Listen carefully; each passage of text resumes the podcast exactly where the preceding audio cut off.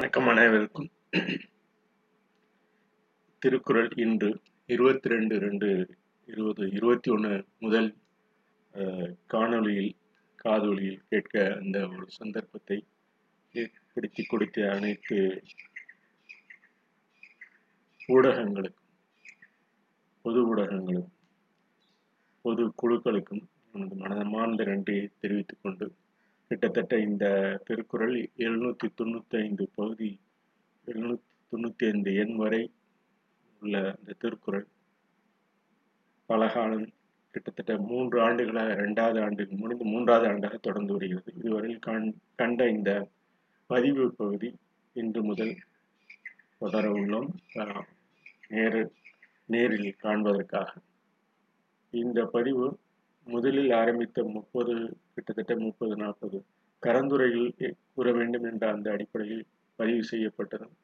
தொடர்ந்து பின்னர் ஒரு முந்நூறு முன்னூற்றி ஐம்பதுக்கு மேல் ஆங்கிலத்திலும் இந்த பதிவு மேற்கொள்ளப்பட்டது ஒரு சிறப்பு பகுதியாக இருக்கும்.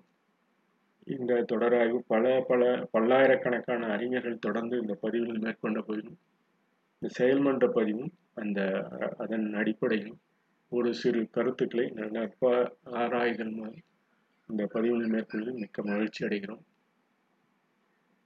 தொடரலாம் என்று. எழுநூற்றி தொண்ணூற்றி ஆறு நட்பு ஆராய்தல் திருக்குறள். நட்பு ஆராய்தல் திருக்குறள் நட்பு உரிமை அளக்கும் அளவுகோல் கேட்டினும் உண்டு. நாம் கேடு என்று நினைக்கக்கூடிய அந்த நேரத்தில் நட்பு கைவிடும் அந்த பகுதியினை இங்கு குறிப்பிடுகிறார். உற்ற நண்பரை அளக்கும் அறிவின் அளவுகோல் துன்பத்திலும் உண்டு என்று.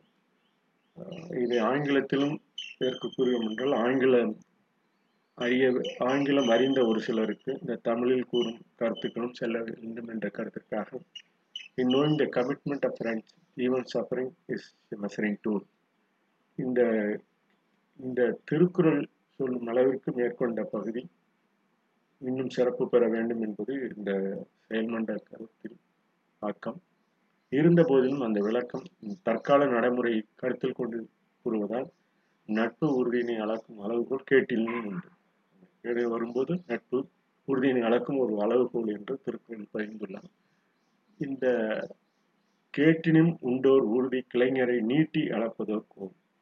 கேட்டினும் உண்டோர் உறுதி இந்த கிளைஞரை என்று சொல்வதற்கு நட்பு உறவினர் போன்றவற்றை கூறும் கேட்டிலும் கேட்டினும் என்பது கேடு என்பதை அறிவோம். உண்டு ஓர் உறுதி.